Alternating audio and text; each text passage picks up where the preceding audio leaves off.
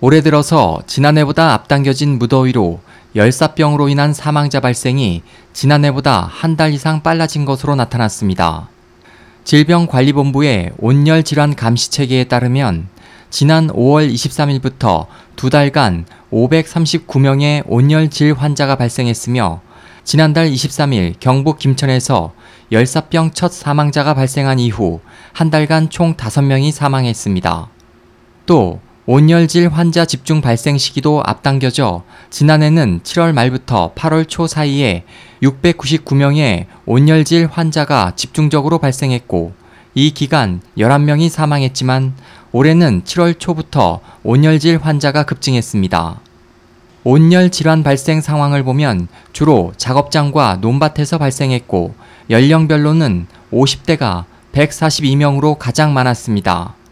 사망자 상황은 5명 중 3명이 80세 이상으로 논밭 일을 하던 중 열사병으로 사망했습니다.